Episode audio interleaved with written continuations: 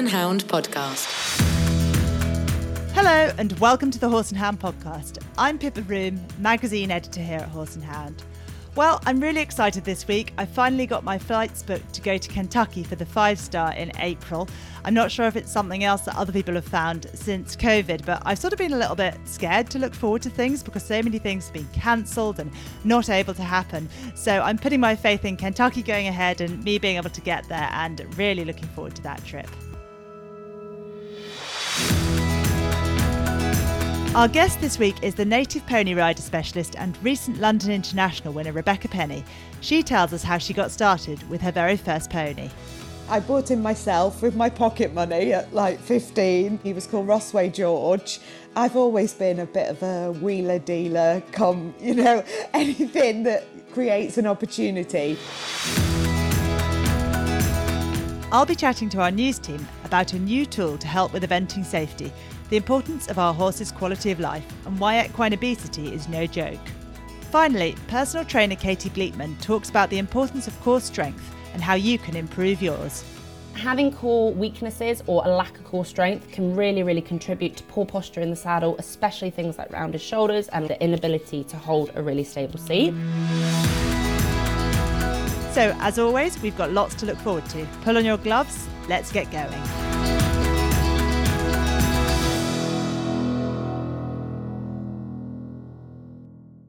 Hello and welcome to this week's Horse and Hound guest interview. I'm Alex Robinson, showing editor here at Horse and Hound.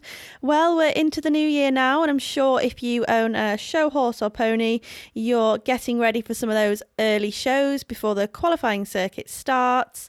So yeah, we're really looking forward to hearing and seeing your results when you're out and about at this early time in the season. So twenty twenty-one were, was an incredible year, and it was so good to be back out at the championships, and the final event of the season was the British Show Pony Society's Lemieux Supreme Heritage Mountain and Moorland Ridden Championship, held at London International. Our native ponies were out in full force, and it was such an interesting class to watch with the with the mark system and the four judges and the amazing venue at London. And the twenty twenty-one winner was actually Horse and Hound columnist Rebecca Penny, who was riding Lynn Scott's Welsh Section C stallion, Lineup the Showman, who's known as Peanut. And we're very grateful that Becky's actually here today To, to speak to us. So hi Becky, how are you? Are you still on cloud nine after your win?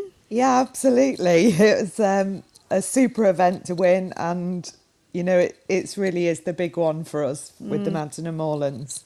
Yeah, no, it's a fantastic uh, competition. So just tell me a bit about Peanut. You've had the ride on him for, for quite a while, and he's quite a seasoned boy, isn't he? Can you just tell me a bit about him, please?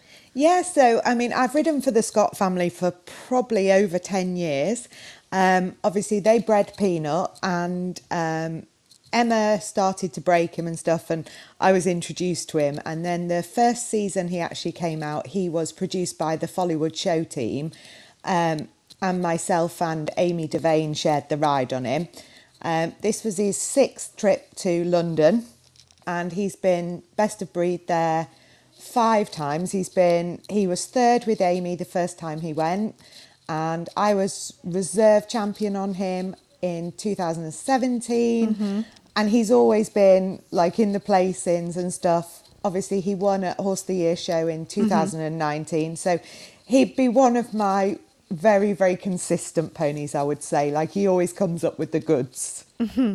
And how was the show for you? Obviously, there was a bit of a bit of drama about the, the cancellation of Liverpool International, which was initially meant to be the venue for the final. How was the X L at London as a venue for you? Did you enjoy riding there? Yeah, what was it like to be in that arena?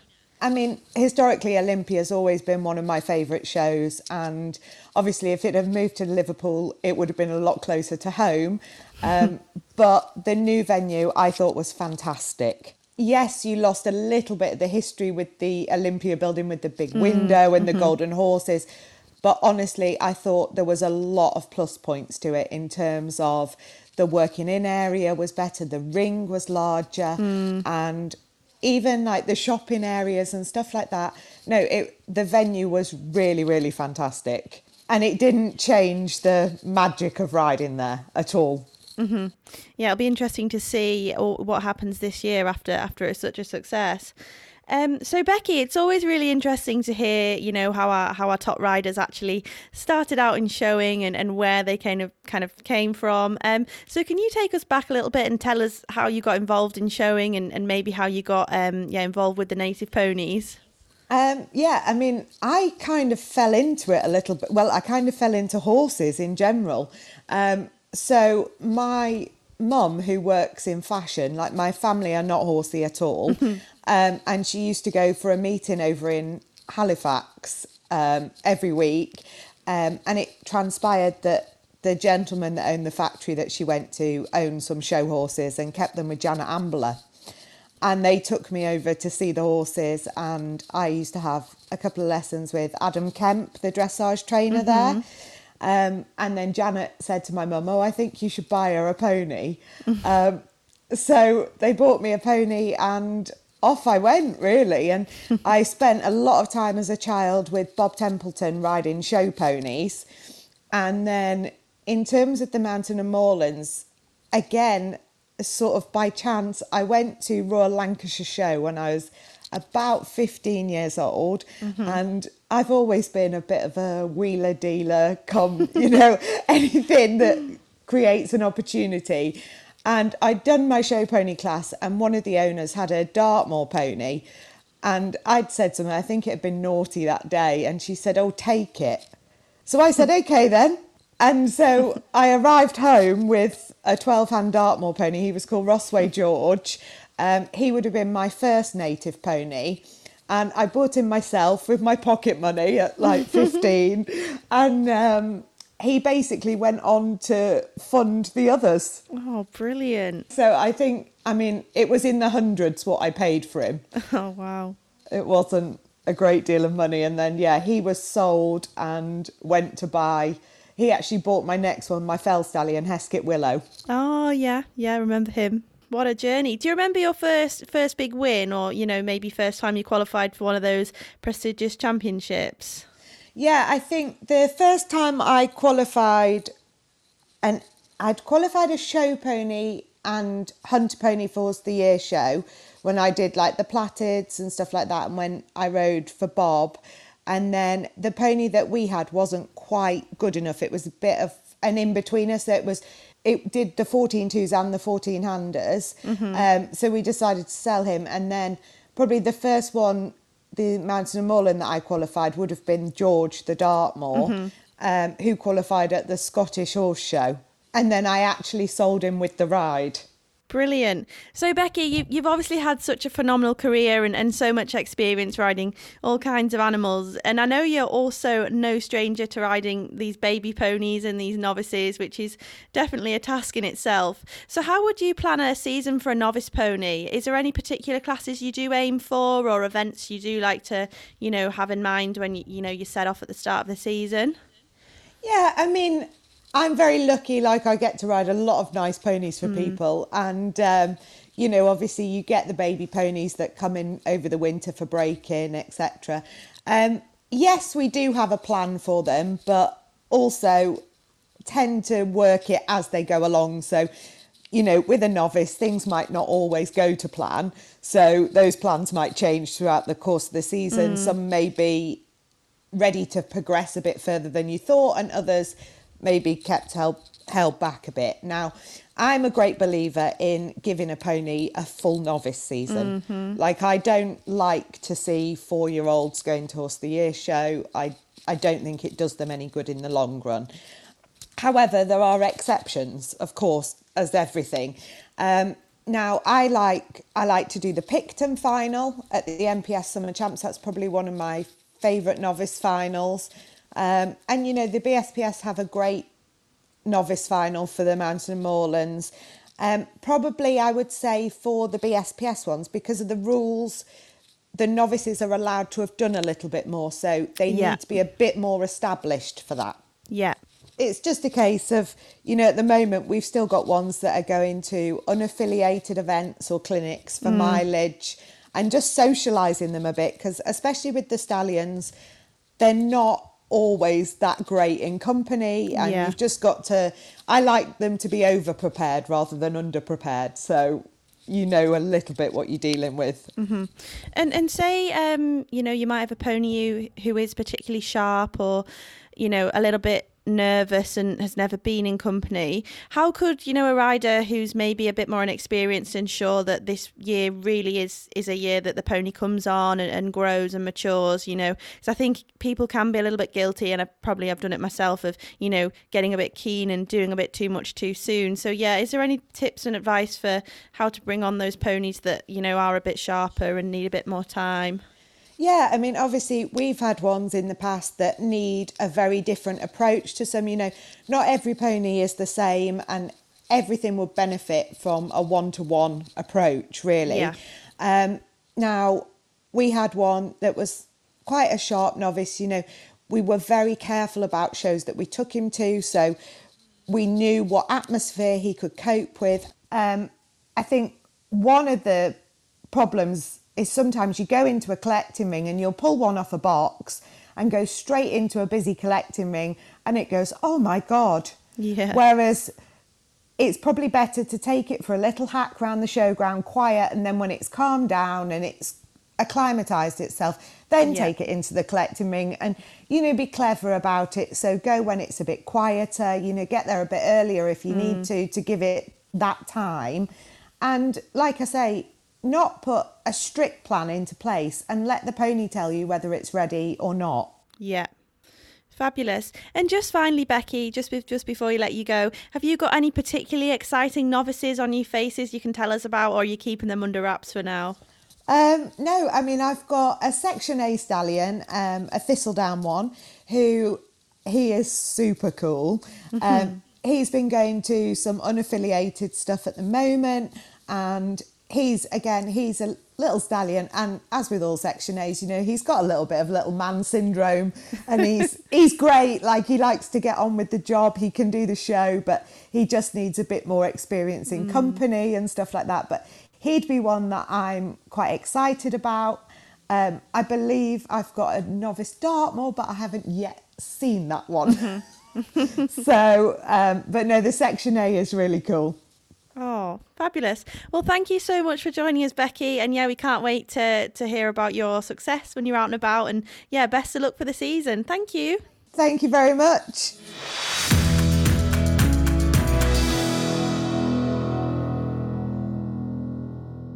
So I'm here today with all three members of our news team. First up, our news editor, Eleanor Jones. How are you, Eleanor?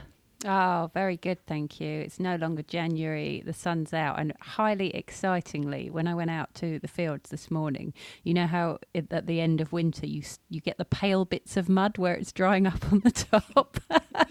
Never have I seen such a thing in February. It's the best j- dry January and the only dry January I've ever done, I think. Were you a little bit tempted to sort of take a picture of the drying mud and put it on I social so media? I really did. I know what you're like. Oh, bless you. Well, we know you don't like winter. We're moving on towards summer as quickly as possible. We also have with us our senior news writer, Lucy Elder. How are you doing, Lucy? I'm very well, thank you, Pippa. I, um, like Eleanor, I'm, I'm I'm fully embracing spring. Do they call this part Fool's Spring, maybe? Spring of Deception? I feel I feel I'm probably a little bit early in celebrating it, but... Um, I've had I've had quite an unhorsey week, really, sort of bar watching the racing and, and the mud drying. Um, I've um, I went, I've been to the cinema, and um, yeah, it's been it's been strange, strangely non-horsey. But um, anyway, how are you, Pippa? Yeah, I actually had uh, kind of a slightly normal person's weekend as well. I did uh, I did ride on Saturday. Had a great dressage lesson, which was uh, very pleasing. Alfie is coming on in his flat work. He's had to uh, have uh, our instructor ride him a few times recently to kind of just help bump him up the next level and show us what we need to do, and that's been really beneficial, although I think he thinks it's quite hard work, bless him. But uh, yeah, then I was back in London on Saturday night, had dinner with a friend, and then went to a very swanky bar on Sunday, um, met some friends for brunch, went for a bit of a walk, and then we just wandered into this rooftop bar um, wow. where they had a drag brunch going on, so it was super noisy, so we ended up going outside, which was cold, but had an amazing view across the city. So yeah, not, not so horsey, but it was beautiful, but very brilliant. Nice. Yeah. Uh, and finally, we have with us our other senior news writer, Becky Murray. How are you doing, Becky? I'm fine. I had planned to give Chloe her last clip at the weekend, but I didn't check the weather forecast, and we had not one but two storms in Scotland. Um, Storm Malik on Saturday, and I had a nice six-hour power cut, and it came back on, and then we had Storm Corrie on Sunday. So I'm just battling the elements a bit here. Oh no! But you've you've had power all the way through. You haven't had any more bad power cuts. No, no. And although it's rather windy today, and you know when the lights flicker, you do get a bit nervous. But no, so far so good. But um, no, hopefully I get to clip my horse. So time is ticking on. So yeah, definitely. I do remember at the um, the twenty eighteen World Equestrian Games actually when we had um, we had all those big storms and, and threats, and we were, all thought we were going to get power cuts. The night after cross country, I remember we had all our devices charged and, and to hand in case everything went down and we needed to keep working. But oh, yes. Yeah, I bet you're wary now. Lesson learned. Yeah, definitely. Uh, well, on to the news. Lucy, we are coming to you first. You've been watching the F E I Eventing Risk Management Forum this week, and I'm happy that you do that so that I don't have to, because although it's very interesting, it is lengthy and there's an awful lot that comes out of that meeting, but um, which you can help us to summarize and understand. And one of the main focus points this year, I think, was a new way of assessing horse form across country. Give us a rundown of what this is all about. So this is really cool. Um, what I'm talking about here is the EquiRatings Horse Form Index, or H F I as you might see it abbreviated to.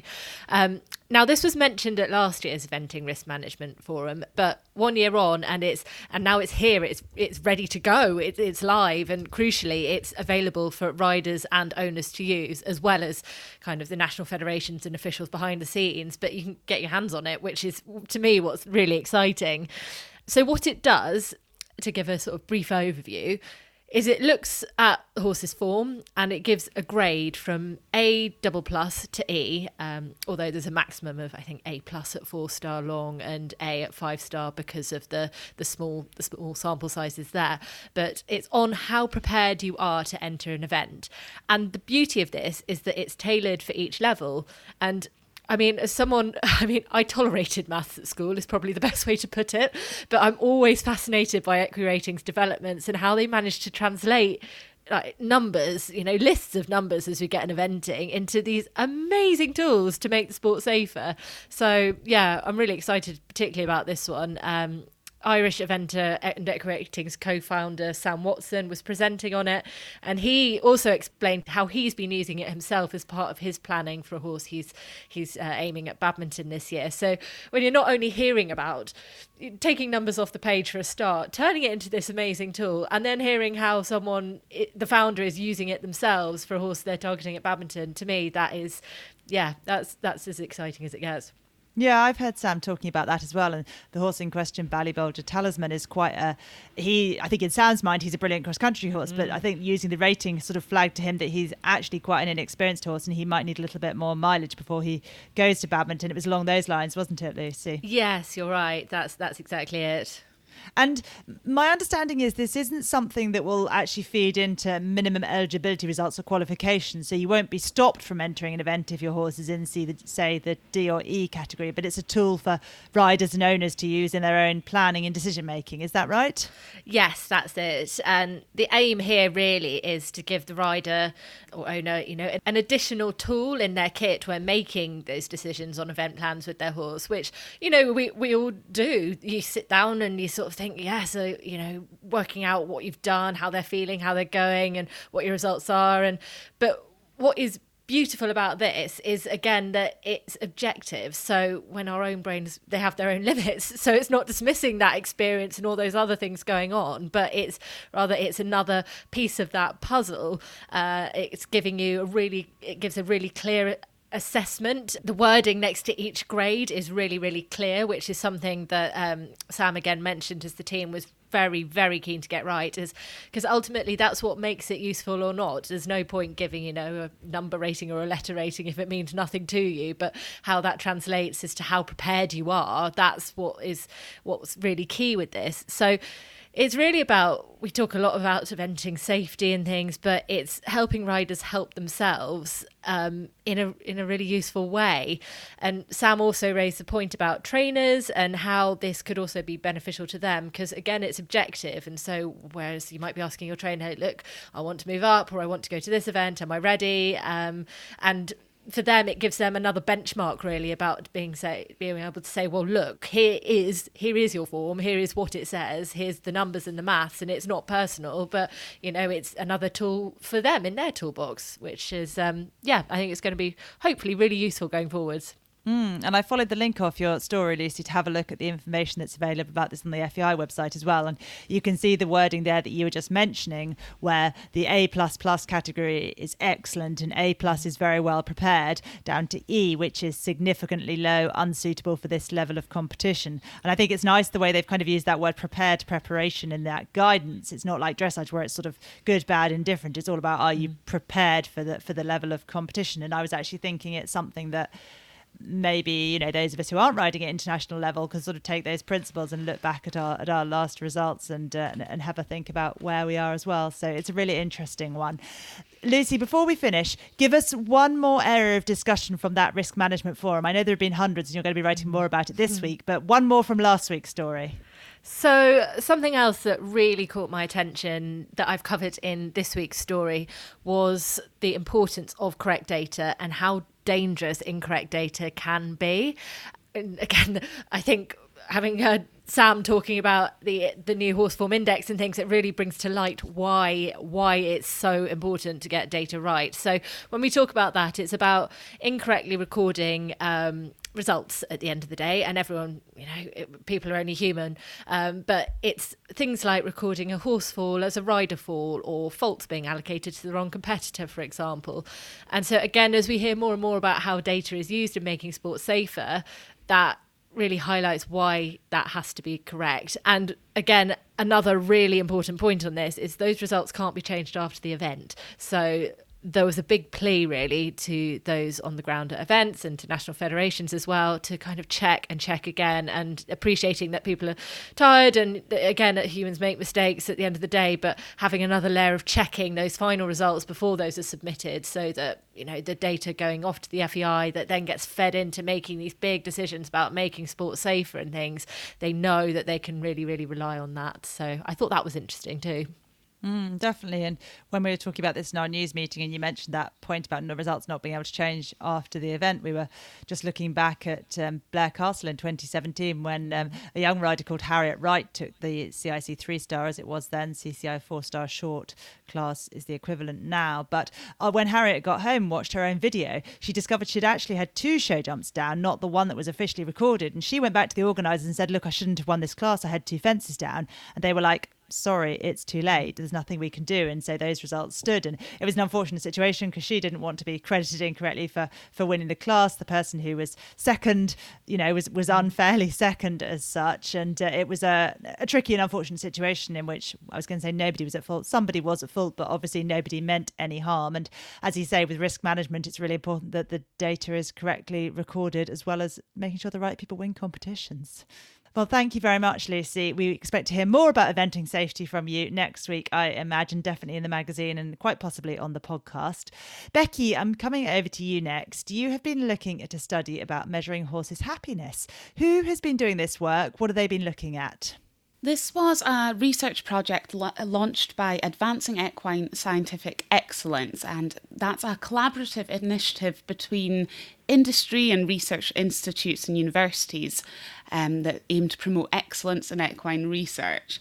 Now, this work was supported by World Horse Welfare and the Horse Trust, and involved students from a number of universities reviewing existing tools and carrying out surveys on how you assess a horse's quality of life.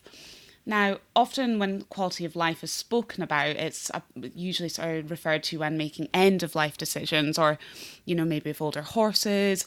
But this was this work was highlighting the need to look at it throughout a horse's life, and not just considering the negative things as such as a horse getting older and starting to lose weight, but actually looking at the positive behaviours horses do as well throughout their lives. Interesting, really interesting. And at a very basic level, what sort of thing might owners look out for to see if their horses are happy? Things like playing in the field for their friends or rolling or, you know, lying down plenty or at certain times of the day. I find this really quite interesting myself, and I spoke to the study coordinator, Doctor Georgina Crossman, and she said how important it is for owners to have these sort of small benchmarks, because it then allows owners to spot when their horse is a bit off that much quicker. And I noticed in your story as well that this isn't the end of the work. There's talk of World Horse Welfare and the Horse Trust taking it forward to a next stage. What are their plans? So this research was gathered with the aim of creating a new tool to assess a horse's quality of life. Um, I spoke with World Horse Welfare and they said the plan is to make something really practical for owners to use. There are some current assessment tools out there, but they're perhaps not so user-friendly or more aimed at sort of researchers. And so this work's actually highlighted there is a bit of a gap between the research and how that actually filters down to owners. We don't know yet what exactly the tool is going to look like, but World Horse Welfare said that now it's about the two charities going away and having discussions with owners and stakeholders to hopefully develop something in the near future. Great. Thank you, Becky. Well, we'll be looking out for that.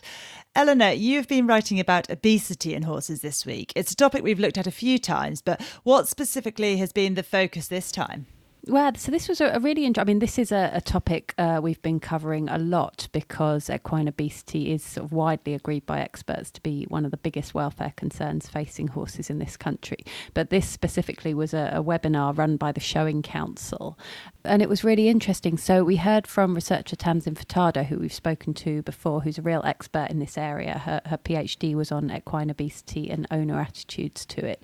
And uh, one thing that she uh, that was very interesting that she said, apart from the fact that obviously this is a life and death um, situation, is she was saying that in in many Western countries, obesity in animals and in children, sadly, is often seen as funny. So if you Google fat horse, you'll find sort of funny memes. And she believes the fact maybe that we joke about it and some of the language we use, like, oh, he's looking he's looking cuddly, or he's looking well, or been enjoying his grass, sometimes that actually minimises the severity of a problem that can cause horses death, and does. Yeah, and I think you said in your story that she had a bit of a, a tale about an older vet who said they put more horses down due to obesity-related problems in the past ten years than anything else. Was that right? Yeah, and that that really sets it out, doesn't it? More horses put down because they were too fat than anything else, and every single one of those deaths is preventable. That that's that's awful. Yeah, it really is. And as well as Tamsin Furtado, the Horse Trust Jan Rogers was speaking on that webinar as well about that organisation's work in this area. R- remind us about that. Yeah, so these are the, the Best Condition Awards, and what we've reported on, on these before. So uh, it was a, started as a pilot scheme in twenty nineteen, and last year ran at the Royal International Horse Show as well. And the idea is that they, it was, it was Doctor Furtado and, and Jan Rogers last year, were giving special rosettes to the horses in each class who were of the best condition, and and it went really well, and they found that a lot of people were almost more happy to win the condition awards uh, than they would have been to one, win the class. But that scheme is being rolled out to run at about forty shows this year, which is really, really good, and, and they said how the aim is to reward positives rather than penalising negatives. And uh, she, uh, Jan Rogers was talking about that the Horse Trust is really looking into human behaviour change science, and so they can sort of make little nudges in uh, of change rather than a revolution. Mm, sounds good. Well, hopefully, you know, we can improve that situation with, with obesity in the horse world through that. Thank you, Eleanor, and thank you to Lucy and Becky for joining us today too.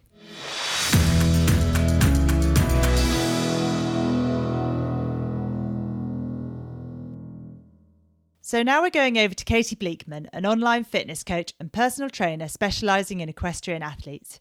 Katie has evented to a high level, winning team silver at the Eventing Pony Europeans, and now riders all over the world can benefit from her online coaching programme, Event Rider Fitness. Over to you, Katie. In this week's episode, we are going to be talking about core training and how you can design your own core sessions. Core strength is one of the biggest areas all riders from any discipline wants to work on. The role of your core is to help you to maintain your posture and support the spine. So especially when we're doing something like riding, which has a lot of impact on the spine, it's really important that we think about our core being as strong and as stable as possible to give our structure as much stability as we can. When it comes to core, you might find that you've got a few areas that you feel weaknesses in. Maybe your lack of core strength is causing you a bit of back pain after going up the gallops or the next day after a hard lesson. You might find that maybe you're tipping forwards through your shoulders and you're not able to really hold yourself up and hold yourself into a deep seat.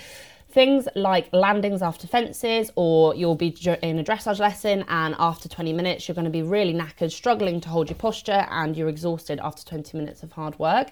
And having core weaknesses or a lack of core strength can really, really contribute to poor posture in the saddle, especially things like rounded shoulders and, like I said, the inability to hold a really stable seat. So the solution to this problem is making sure that we're working on improving each area of our core. And when we're talking about core, most of you will probably automatically think of that beautiful six-pack in a uh, bikini on the beach looking amazing. And just because you've got a six-pack, that doesn't necessarily mean you have a strong core or your core muscles are as strong and as functional as they could be. So you want to think about the movement patterns. So your core is responsible for avoiding your spine going to extension. So imagine you're lying on the floor. You need to be, have the ability to keep your rib cage and your lower back in touch with the floor. If your back's arching up, that is your spine going into extension. So we need to train ourselves to have this ability to avoid extension, known as anti-extension. So these would be exercises such as dead bugs, um, R K C planks. So when you're on your elbows and you really tuck your bum under, the best way to describe it is you're holding a posterior plank. So what that looks like is a posterior tilt through your pelvis, and it looks like a dog tucking his tail between his legs. Then you've got anti-rotation. So imagine you're on a plank and you're going to uh, drag a weight underneath you side to side. The aim of the exercise is to make sure that you're not rotating through your hip or your trunk. Again, we're resist- we're teaching ourselves to resist rotation. You can think of that if you were riding and uh, your horse was to yank you one way. You need to be able to have the strength to be able to not get pulled as he pulls you.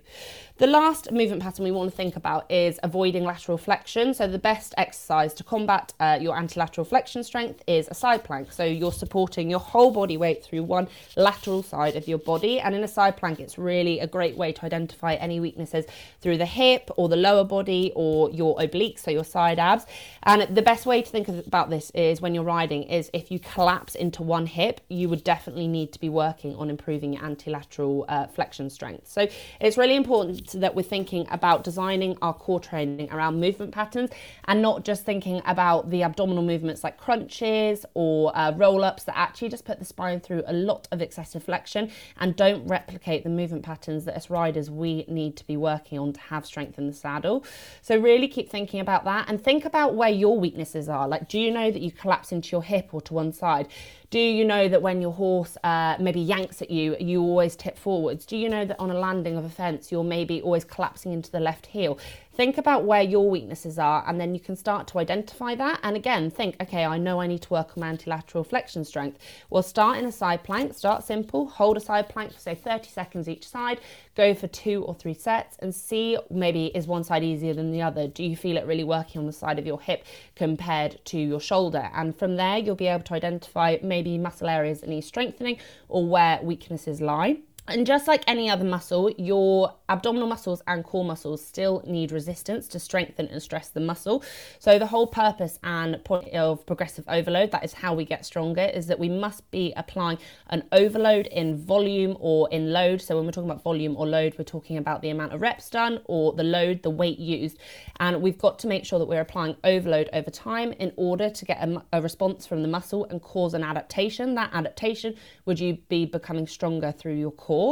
So to begin with, you need to really start from the basics and have that control of your pelvis. Like I was talking about, the ability to hold your back to the floor, you need to make sure that you can control uh, your pelvis and your body in these positions. Otherwise, when you start to add dynamic movement in, you're really going to struggle to have that stability and control. And it's important when we're talking about core to think about what your core is. Like I said, a six-pack doesn't define a strong core. So think about all of the muscles that attach to your pelvis on the front and the back of your body. So mid-thigh to about just below your chest, that is your core on the front and back of your body. So your glutes count, your lower back muscles, your core muscles, your hip flexors. So it's really important that the exercises you do target all of those muscles. And the whole point is that we are strengthening your core so that you have the ability to resist impact, to resist movement, which is essential whatever your discipline. And it's important to think about your deep core muscles as well, not just the muscles that we can see, like, again, your six-pack or your linear alba, the nice line that runs through the front. We really want to be thinking about feeling those deep muscles working, so making sure that you have the ability to be able to control your breath as well when you're doing core work is really important. You want to think about breathing in through your nose and blowing out as if you're exhaling through a straw into your stomach, and if you can effectively brace through breathing and correct breathing, then you're actually going to be able to really work your core properly and have control. And if you are recently postpartum, if you've maybe given birth recently, um, getting your breathing connected with your core is really essential to strengthen your core and your pelvic floor muscles. So that is really, really important. And just keep in the back of your mind, like I've said before, when it comes to training, keep it discipline specific. So if you're playing polo, you need to make sure that you've got good rotational skills. So adding in some movements like a wood chop, so you're, you could be kneeling or half kneeling, a band is on your left hand side, you're standing with the band uh, horizontally to you and you're rotating through your torso. If again uh, you're doing dressage, then you just need to focus on having good stability, so maybe a more appropriate exercise here would be doing a dead bug on the floor. You could start with a hold, really building that isometric strength. So when we're talking about isometric, we are talking about holding static positions, and then in time you could add a bit of dynamic movement, but obviously you don't need as many rotational skills as, say, a polo player. And one One thing that it's easy to get caught up on when we're talking about core work is with gimmicks. So things like Bosu balls, the wobbly ball that's um, half of it is like an inflatable ball and half of it is flat, hard surface. You'll see people all the time on Instagram or in the gym filming videos, standing on one leg, doing an upside down plank with a shoulder press on it. And at the end of the day, balance boards, Bosus, things like that, they have their place and they can be great for proprioceptive work. So really getting uh, control of your mind-muscle connection and thinking about like foot stability, they can be a great tool for that, but they're not the best way for you as riders to work on functional core strength. And for most of you, you honestly probably haven't got enough of a base of core strength to actually be able to be effective enough on these tools to get a really effective response. So you'd be far better spending your time on more productive functional movements rather than getting too caught up in gimmicks, whether that's Bosus or bungees, whatever it is. And, you know, think about the movement that you do on your horse. As much as you think a Bosu, because it's wobbly, is going to be uh, functional and specific to riding, it's not like when you're sat on your horse, he's wobbling side to side like you're on a ship. So just think about that and keeping it specific. And if back pain is an issue for you, then core wants to be a focus for you, and like I've said, replicating those riding movements, making sure that you've got really strong back muscles. So back muscles, that's in all of the muscles on the posterior of your body, and equally your front muscles are nice and strong to support your structure. And if you're designing your own core sessions, then make sure that's around a program that also hits all of your full body compound movements like your squats, your deadlifts, your upper body push and pull work, um, and if you are particularly weak in one area, then have a bit more of a bias towards that area. But hopefully that helps you to have a few ideas of how to structure core training and make sure that your core training is as functional and specific to your discipline as it possibly can be. I hope you found that episode useful and there are some takeaways that you can use for yourself to keep moving your health and fitness forwards. For any more information on any of the topics that I've discussed today or any other fitness inquiries, you can find me on Facebook. If you search Event Rider Fitness, add yourself to the private group and you can join our community of riders all working to better themselves. Thank you, Katie. Next week, Katie will be back to talk about strengthening your two-point seat. Our interview will be with last year's Lemoulin five-star winner Molly Summerland. She talks about the epic trip she made to Germany to achieve that win last year and what life's been like since then. Thank you for joining us on the Horse and Hound podcast today. Please do rate, review and share the podcast in your app and on social media to help us spread the word. See you next week. Goodbye.